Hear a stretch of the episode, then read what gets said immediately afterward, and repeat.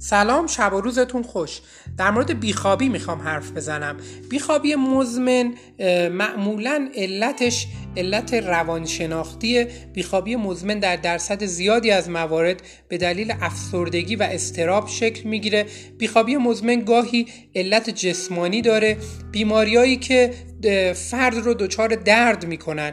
مخصوصا دردهایی که شبها تشدید میشه. مثل کمردرد گردن درد دردهای شانه و مشکلات مشابه باعث میشن که فرد دچار بیخوابی بشه.